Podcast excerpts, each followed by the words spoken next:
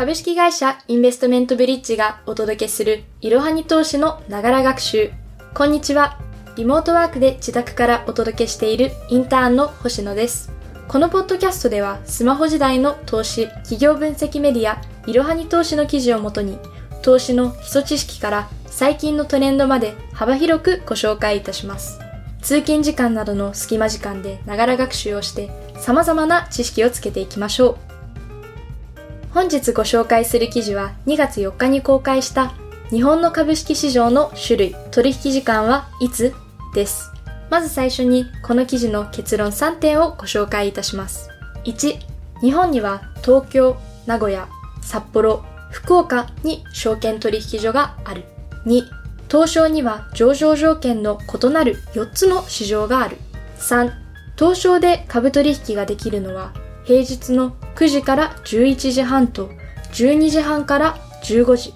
それでは記事本文に入っていきましょう。株式投資をするときには東証という言葉がよく出てきます。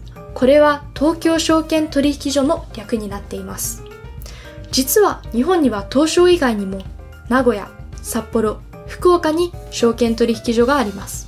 なんですけれども、この証券取引所によって上場企業数にはかなりの差があります。現在東京証券取引所に圧倒的に多くの上場企業数があります。では、名古屋、札幌、福岡の取引所の説明を簡単にし、その後に東証の説明に入っていきたいと思います。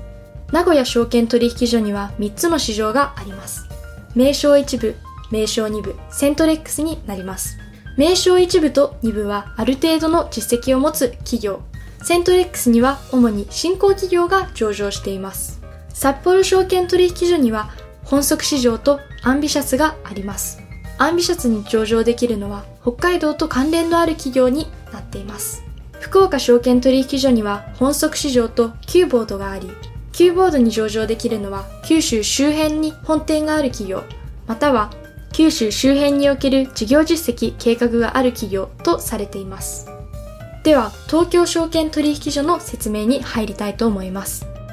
東京証券取引所は日本で最大の株式市場です。東証には以下の4つの市場区分があります。まず1つ目に日本で最も審査基準が厳しく社会評価が高い東証一部。ここには国内外を代表する大企業が上場しています。2つ目は日本で2番目に評価が高いと言われる大企業も属しているが中堅企業が多く上場している東証2部。3つ目には成長可能性を秘めたベンチャー企業が多く上場しているマザーズ。4つ目はマザーズと同様にベンチャー企業向けの市場となっているジャスダックがあります。これらの市場区分についてより詳しく知りたい、さらに市場の変更について読みたいという方は説明欄に書いてある URL よりいろはに投資の記事をぜひご覧ください。本日の息抜き。皆さん2021年をいかがお過ごしでしょうか？コロナでまだ旅行にも行けず、外出もあまりできない状況にいる方が多いのではないでしょうか？このようなステイホームの中、個人的には読書の時間がとても充実するようになりました。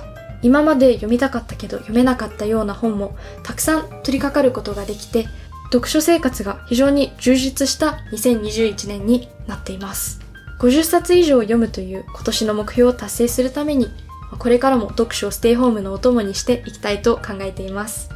なので、おすすめの本がある方は、ぜひ SNS のコメントなどで教えていただければ幸いです。本日は日本の株式市場についてお話ししましたが、次回はアメリカの株式市場についてご紹介をします。本日もご視聴いただきありがとうございました。本日ご紹介した記事は説明欄記載の URL よりご覧いただけますので、ぜひよろしくお願いいたします。LINE 公式アカウント Twitter、Instagram、Facebook と各種 SNS のフォローもよろしくお願いいたします。